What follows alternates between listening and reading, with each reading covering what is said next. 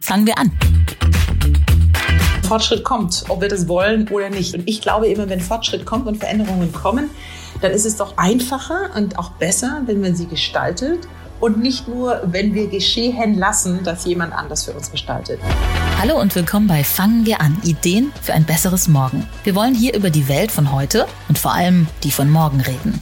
Neue Perspektiven für Gesellschaft, Leben und Umwelt schaffen, das Ganze zusammen mit inspirierenden Persönlichkeiten. Ich bin Christina Deininger und ich freue mich drauf, hier mit ExpertInnen über ihre Herzensthemen zu sprechen. Ja, und vor allem auch darüber, was das alles mit uns zu tun hat. Was können wir tun auf dem Weg in ein besseres Morgen? Finden wir es raus.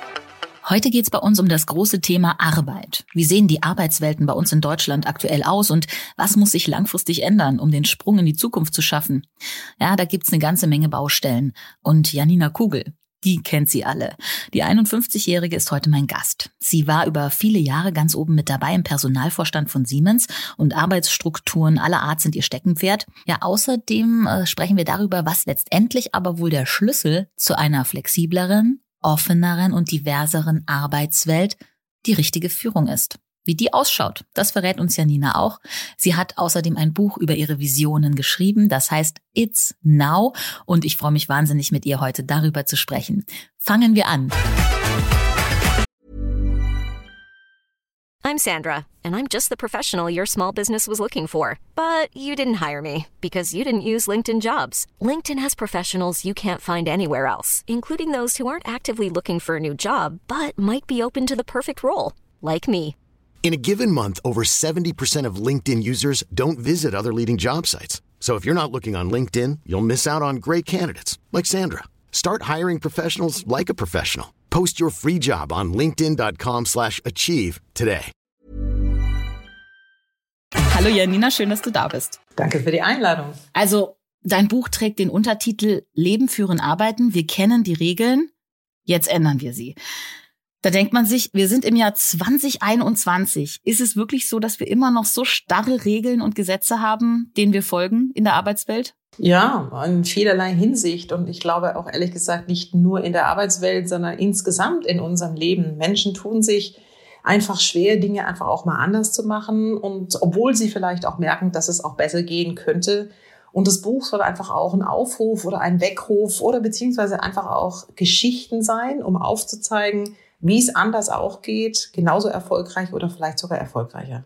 Ja, warum haben so viele Menschen Angst vor Veränderung? Denn ähm, du sagst ja gleich am Anfang auch in deinem Buch, und eigentlich weiß das jeder, Fortschritt ist doch Veränderung. Und Fortschritt kommt, ob wir das wollen oder nicht. Ja, also das, das ist, glaube ich, irgendwie etwas, was absolut feststeht. Und ich glaube immer, wenn Fortschritt kommt und Veränderungen kommen, dann ist es doch einfacher und auch besser, wenn man sie gestaltet und nicht nur, wenn wir geschehen lassen, dass jemand anders für uns gestaltet. Und trotzdem ist es meistens so, dass Menschen, denen es einigermaßen okay gut geht, ja, in all den Facetten, die für jeden von uns wichtig sind im Leben. Wenn es gut geht, dann sagt man, na ja, ertrage ich schon, ist jetzt nicht so toll. Und diejenigen, die Veränderungen wollen, sind eigentlich nur diejenigen, die sagen, es kann im Grunde nur besser werden.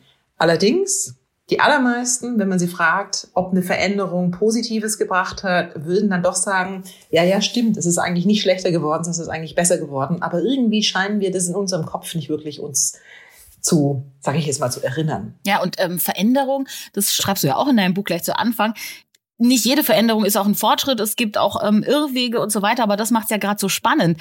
Stichwort Schallplatte, das fand ich total spannend ähm, in deinem Buch. Also alle haben die Schallplatte schon für tot erklärt äh, gehabt und ähm, die hat sich trotzdem durchgesetzt. Also manchmal sind auch Strukturen, die bestehen vielleicht ganz gut. Also das ist ja jetzt, das schließt sich nicht gegenseitig aus eigentlich, oder? Nee, das schließt sich überhaupt nicht aus. Und ich glaube, wir sollten viel, viel mehr Mut auch haben für beides. Also für nicht entweder oder und nicht nur für den einen Weg, sondern auch unterschiedliche Wege zulassen an ganz unterschiedlichen Stellen. Und vielleicht auch manchmal festzustellen, also wenn du jetzt die Schallplatte ansprichst, ja, so die schwarze Scheibe, die kann eben dann doch etwas, was du eben dann auf den klassischen Streaming-Diensten oder was du auf einer CD so nicht kannst. Aber das bedeutet nicht, dass es die anderen Sachen nicht gibt und dass die anderen Sachen nicht einen großen Marktanteil gewonnen haben. Aber dass es dann immer mal wieder Elemente gibt, in denen sie dann trotzdem nicht nur für die Retro-Menschen, sondern trotzdem irgendwie nochmal möglich sind. Und ich glaube, das ist ja eigentlich das Schöne, die Vielfalt auch zuzulassen. Stichwort starre und festgelegt und ähm, wenig flexibel. Da sind wir ja hier in Deutschland auch verschrien auf der ganzen Welt. Man hat es auch im Laufe des letzten Jahres ganz doll gemerkt, ähm, dass bei uns immer erstmal sehr viele Mühlen malen müssen, bevor sich etwas ändert. Und ähm, auch gerade in der Arbeitswelt ist das ja ein Riesenthema. Stichwort Arbeitszeiten, Arbeitsregelung, acht Stunden Tag, 40 Stunden Woche ich kann da aus meiner Erfahrung auch sprechen. Ich habe vor kurzem auch äh, das Problem gehabt oder was heißt das Problem? Ich habe einen Festvertrag unterschrieben und mir gedacht, Mensch, das ist Teilzeit, ich würde wahnsinnig gern flexibel arbeiten. Also ich habe überhaupt kein Problem, mal 15 bis 20 Uhr zu arbeiten oder auch mal von 8 bis 13 Uhr oder sogar noch später in den Abend hinein. Tatsächlich ähm, kam das bei den Kollegen, das hat wahnsinnig für Verwirrung gesorgt weil man das einfach nicht gewohnt ist, dass jemand vielleicht mal wirklich flexibler denkt in einigen Betrieben. Das ist ja auch wirklich ein ganz großes Thema, oder? Das ist ein Riesenthema. Also unser ganzes Arbeitsgesetz, also Arbeitszeitgesetze, Arbeitsgesetze sind alle noch aus einer Zeit, in der im Grunde die Industrialisierung vorgeherrscht hat. Also jetzt wirklich so nach dem Zweiten Weltkrieg musst du dir vorstellen, da gab es halt einfach ganz klare Regeln, erst von Montag bis Samstag, ja noch viel früher ja irgendwie eigentlich mal sieben Tage in der Woche gearbeitet, mit ganz starren Zeiten. Da gab es aber auch noch nicht die technologischen Möglichkeiten, die es heute gibt. Ja, also wie wir uns jetzt heute unterhalten über Zoom, das wäre ja früher gar nicht denkbar gewesen. Und es gab aber natürlich auch noch in unserer Gesellschaft andere Vorstellungen, wie Leben auszusehen hat. Und diese Flexibilität, darüber schreibe ich ja auch Geschichten, wenn Menschen, die man wirklich gerne bei sich im Team haben möchte, andere Arbeitszeiten wollen, weil sie andere Bedürfnisse haben ähm, oder andere Interessen haben, die sie auch noch mit vereinen wollen, dann ist erstmal so, oh Gott, das hat ja noch nie jemand gefordert, das hat ja noch nie jemand gefragt. Aber wenn man sich dann mal traut, dann stellt man fest, das geht ja auch. So wie viele in Deutschland wahrscheinlich im Jahre der Pandemie festgestellt haben, Remote-Arbeiten geht sehr wohl, weil technologisch, sage ich ja immer wieder, können wir das schon locker zehn Jahre mindestens, ja. Also das heißt, natürlich kamen ein paar neue Technologien dazu und ein paar neue, neue Features, aber grundsätzlich, ich erinnere mich, also ich habe schon Mitte der Nullerjahre so gearbeitet, weil ich die Flexibilität auch gebraucht habe, immer als Mutter und als, ähm, als berufstätige Frau. Aber das ist etwas, von dem ich sagen würde, diesen Mut, Dinge neu auszuprobieren, weil neue Menschen kommen und nicht zu sagen, alles was Neues muss sich an das alte System anpassen. Das brauchen wir in Deutschland mehr.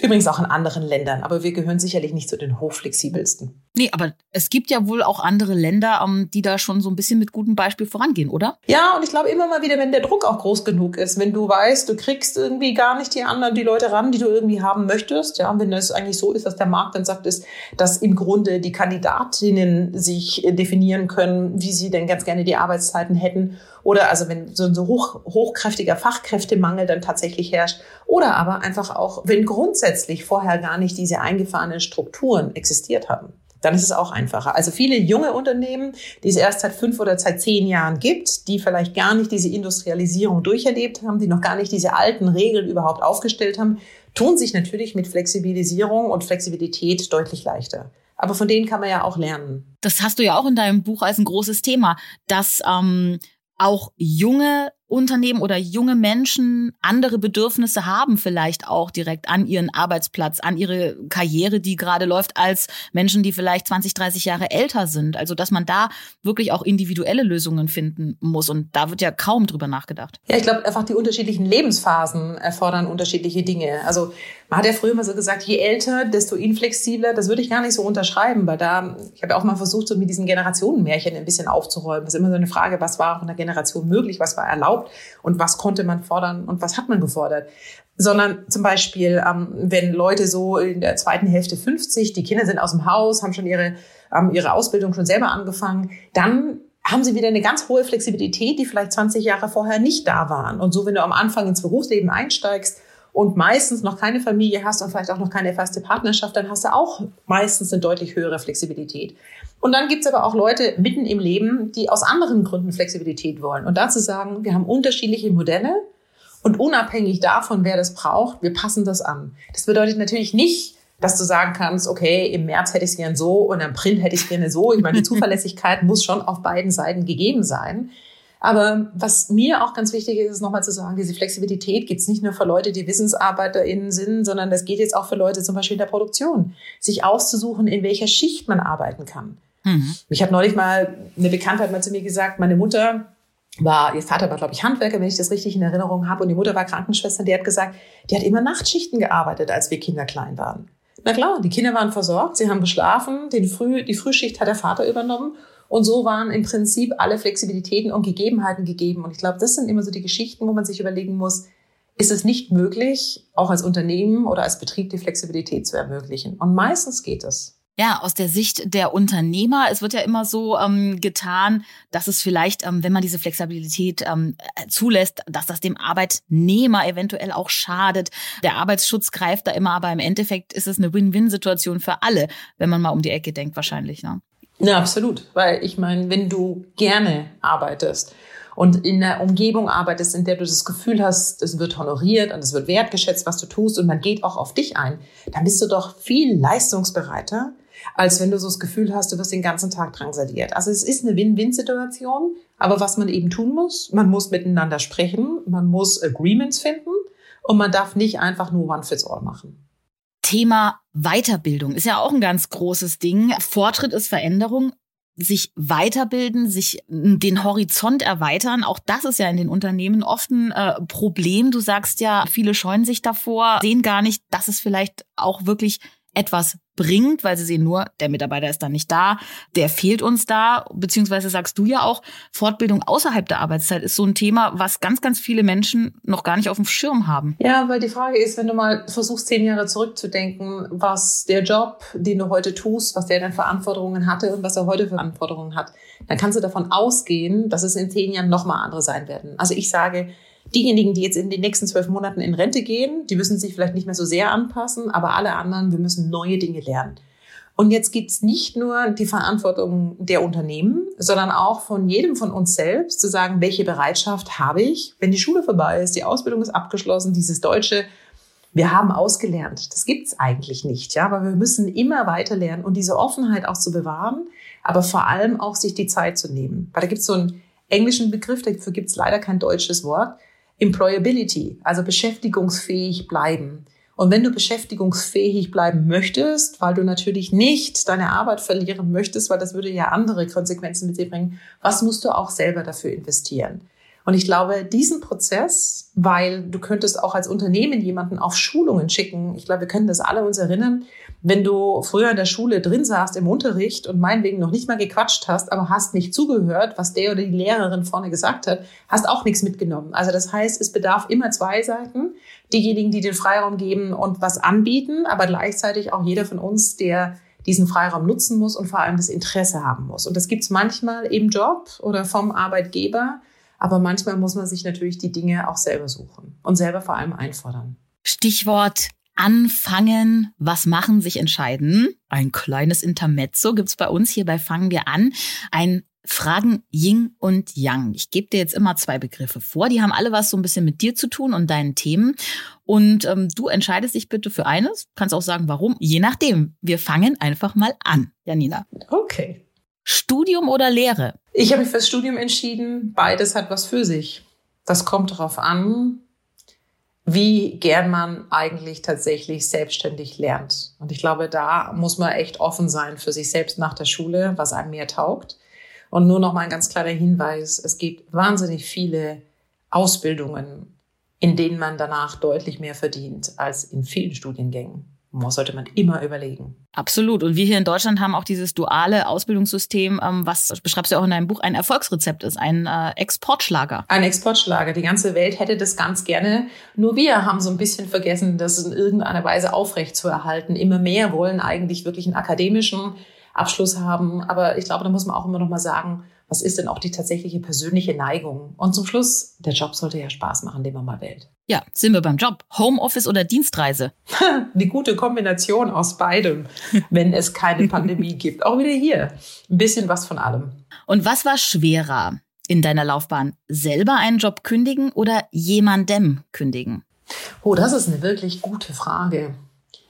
Ähm, ich glaube, beides Mal in beiden deiner Fragen bin ich ja in der aktiven Rolle. Also wenn ich kündige, dann habe ich das ja lange irgendwie überlegt. Dann ist es schwer, weil man Abschied nehmen muss. Man nimmt Abschied, ähm, selbst wenn man irgendwo vielleicht nicht immer zufrieden war oder was anderes, Besseres erhofft oder auch bekommt nimmt man ja immer auch Abschied von Dingen und von Menschen, die einem lieb geworden sind. Und ich finde übrigens auch Abschied nehmen und dabei traurig sein und auch ein paar Tage das zu betrauern, das gehört dazu. Und jemanden zu kündigen, das ist nicht einfach, aber das sage ich immer wieder, da muss man, das dafür ist man auch Führungskraft. Führungskraft bedeutet nicht immer nur zu sein, in guten Zeiten immer nur die positiven Nachrichten, sondern auch die schwierigen Themen anzugehen. Und da geht's um Ehrlichkeit, um Transparenz, um Direktheit. Und vor allem geht's auch darum, immer sich auch in die Lage derjenigen zu versetzen, die das dann hören. Weil wenn du selber entscheidest, weißt du schon länger, dass du sowas aussprechen wirst.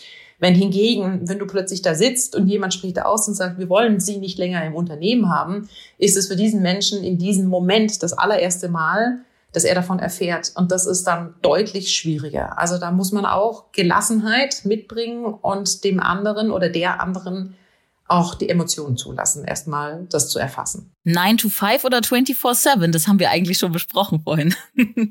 ja, 24-7 ähm, wäre wahrscheinlich realistischer für mein ganzes komplettes Berufsleben.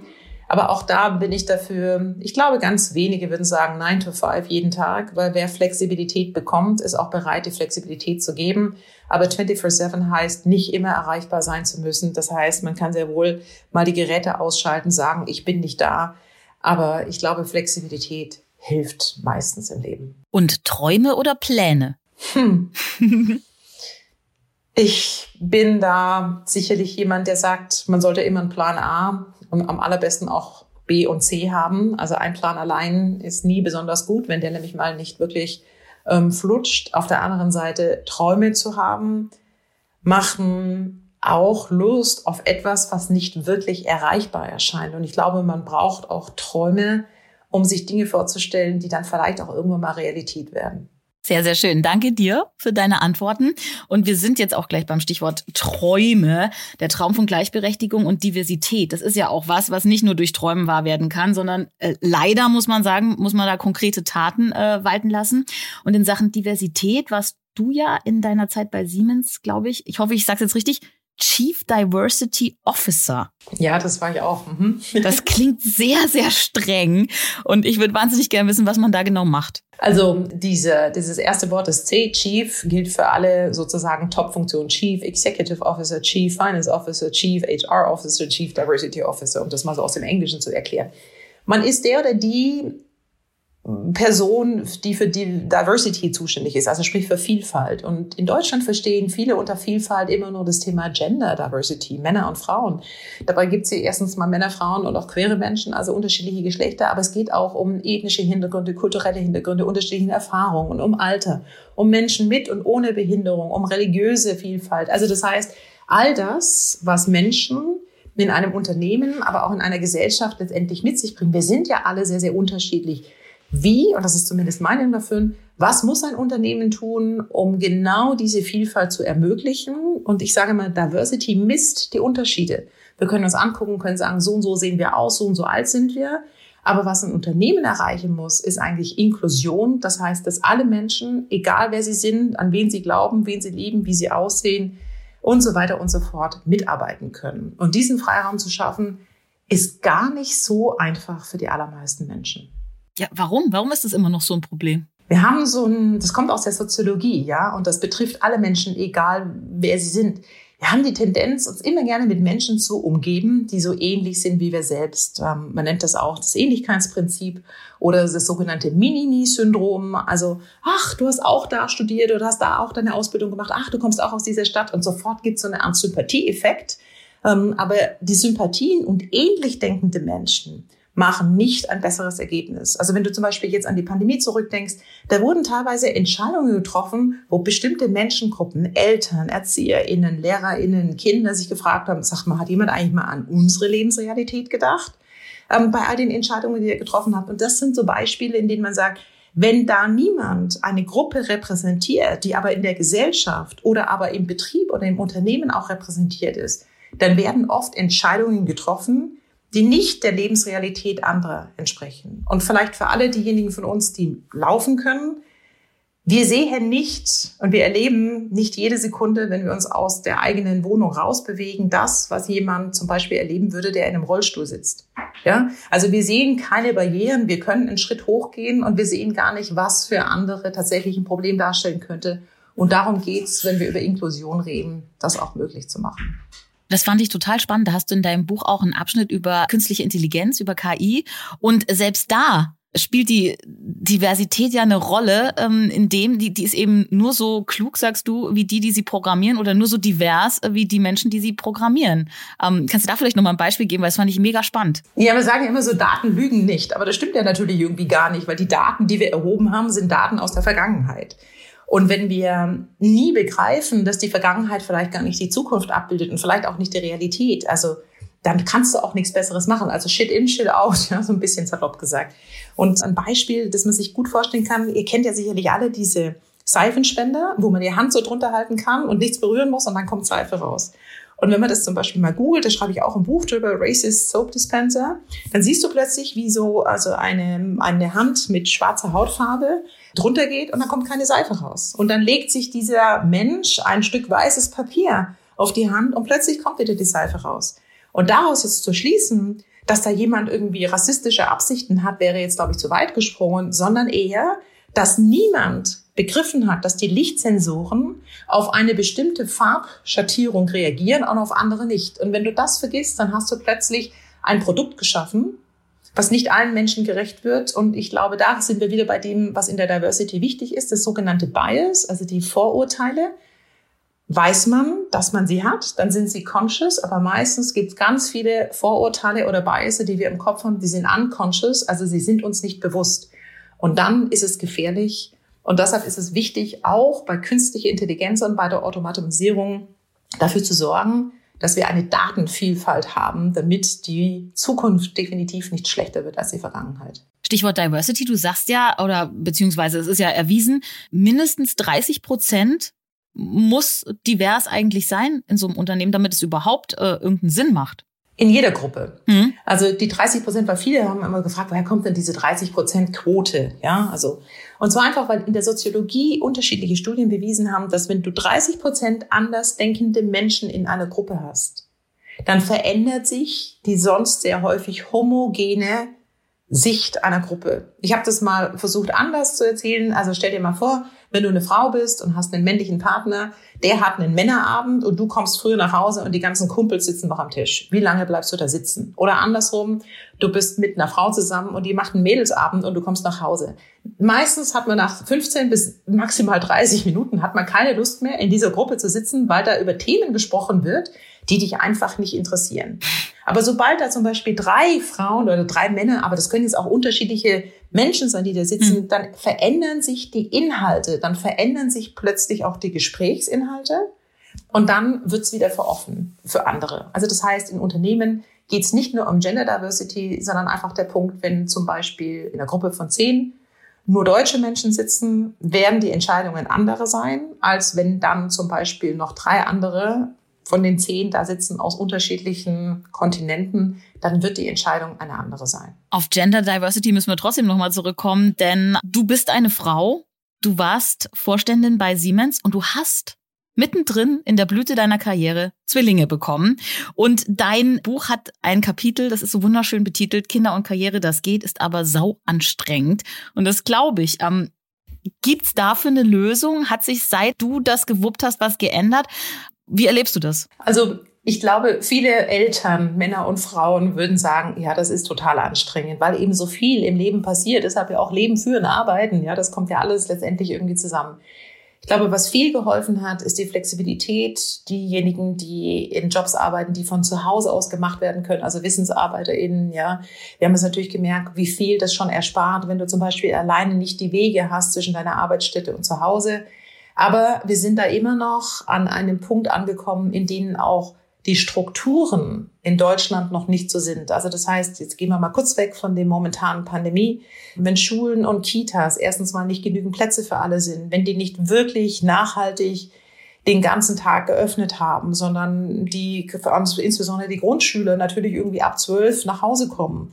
Und wenn das nicht geregelt ist, dann ist es natürlich auch faktisch wahnsinnig schwierig für beide Erwachsene in einer, in einer Familie auch zu arbeiten. Und das sind so Rahmenbedingungen, das beschreibe ich auch in dem Kapitel, über das sich viele Leute gar nicht bewusst sind. Die wurden auch systematisch, strukturell so geschaffen nach dem Zweiten Weltkrieg in Deutschland, wo es eben eine ganz klassische Rollenverteilung in der idealen Vorstellung, wie Gesellschaft aussieht, ja. Und es war eben ideal so eine heterosexuelle Beziehung. Der Mann geht arbeiten und die Frau kümmert sich um die ganzen Themen. Und wenn du heute betrachtest, man redet ja gerade auch in der Forschung oder in der Gender-Forschung viel über die sogenannten Gaps. Also das Pay Gap ist bekannt, aber auch das Position Gap oder Pension Gap.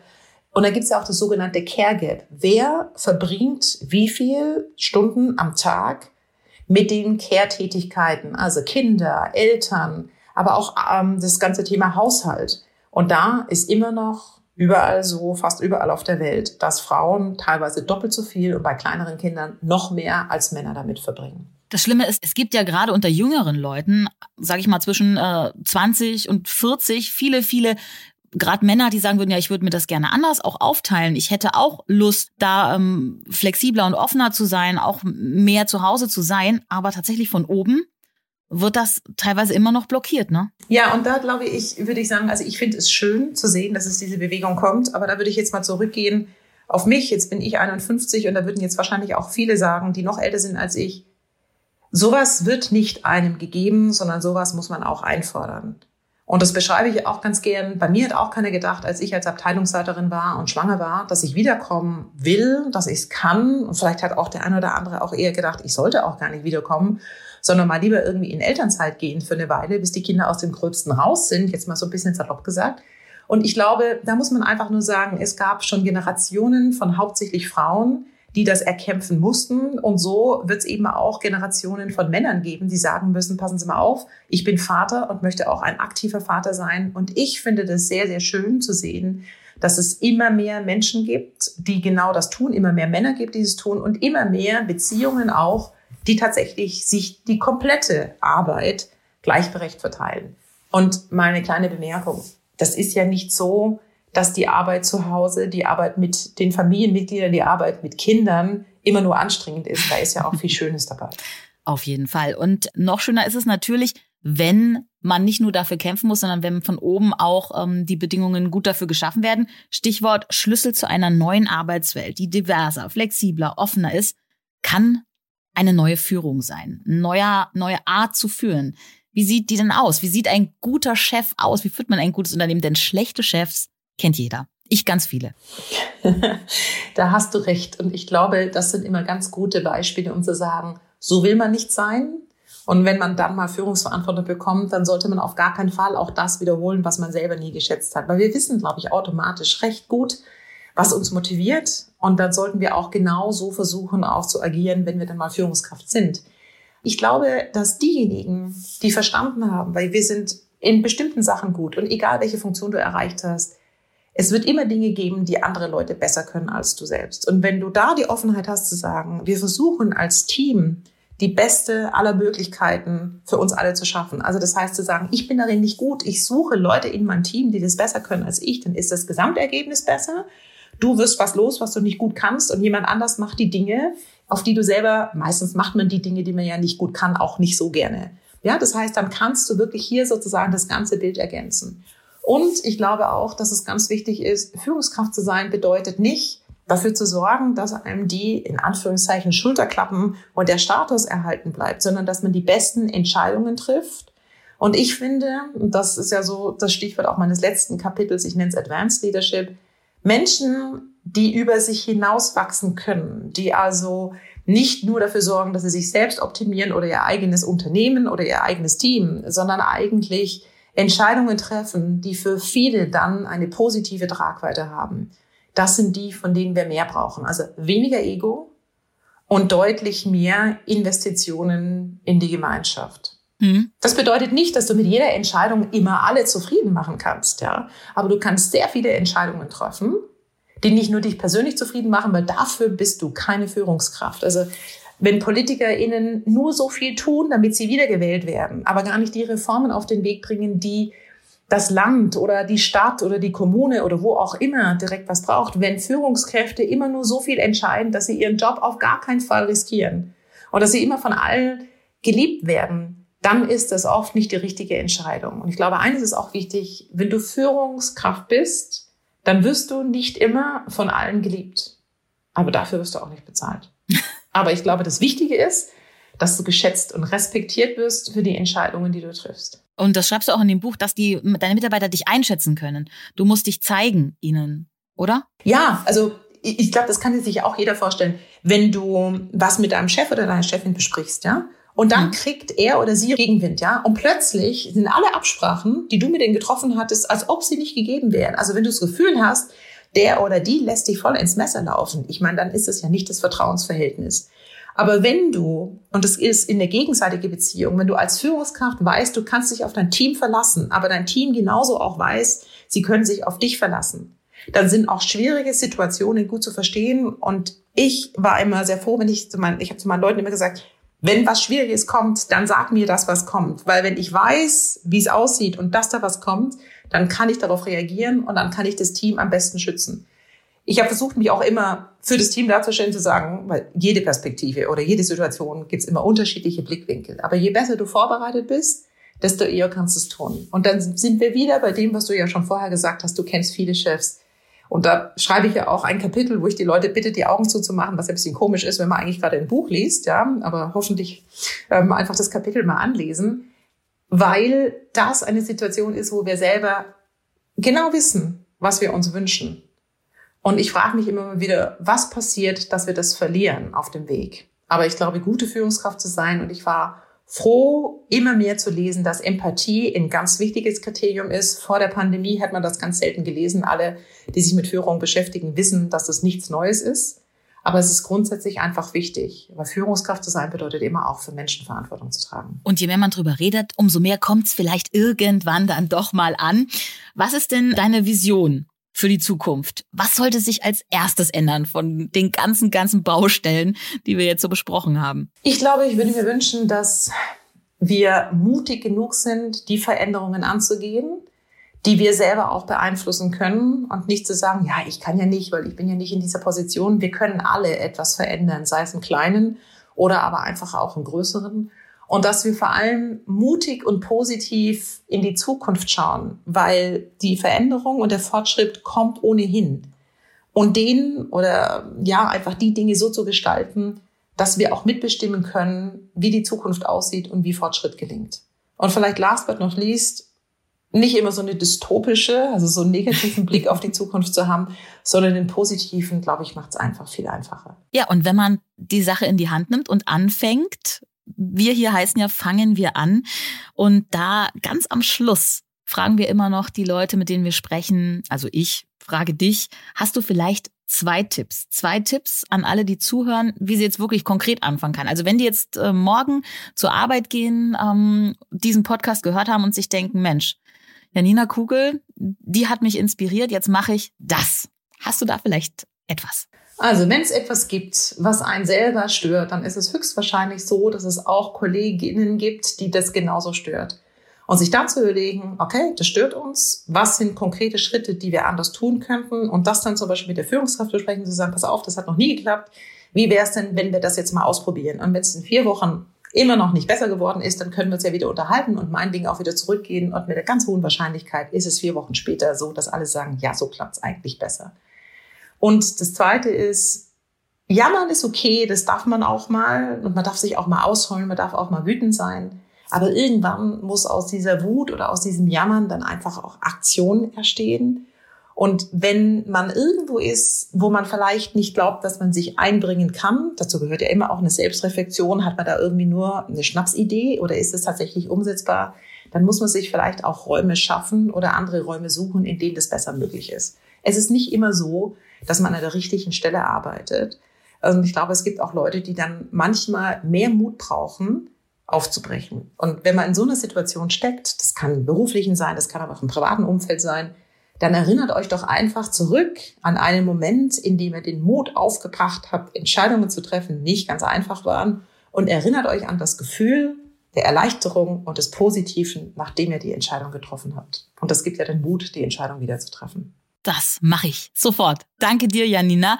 Fangen wir an. Vielen Dank. Das war Fangen wir an. Ideen für ein besseres Morgen. Wenn ihr neugierig geworden seid und Lust habt auf mehr, das Buch von Janina Kugel heißt It's Now. Leben, Führen, Arbeiten. Wir kennen die Regeln. Jetzt ändern wir sie und ist bei Ariston erschienen. Ich bin Christina Deininger und ich freue mich, dass ihr dabei wart und ich hoffe, ihr habt heute was mitgenommen und fangt vielleicht morgen auf eurer Arbeit damit an, was in eurem Heute für unser aller Morgen zu verändern. Wir freuen uns über eure Rückmeldungen. Am meisten natürlich über eine Bewertung auf der Podcast-Plattform eurer Wahl, ja oder per Mail an podcast@penguinrandomhouse.de. Und jetzt einfach abonnieren und keine Folge mehr verpassen. Fangen wir an. Ja, und jetzt haben wir noch einen ganz besonderen Podcast-Tipp für euch. Hört auf jeden Fall mal rein, es lohnt sich. Hallo, ich bin Michelle.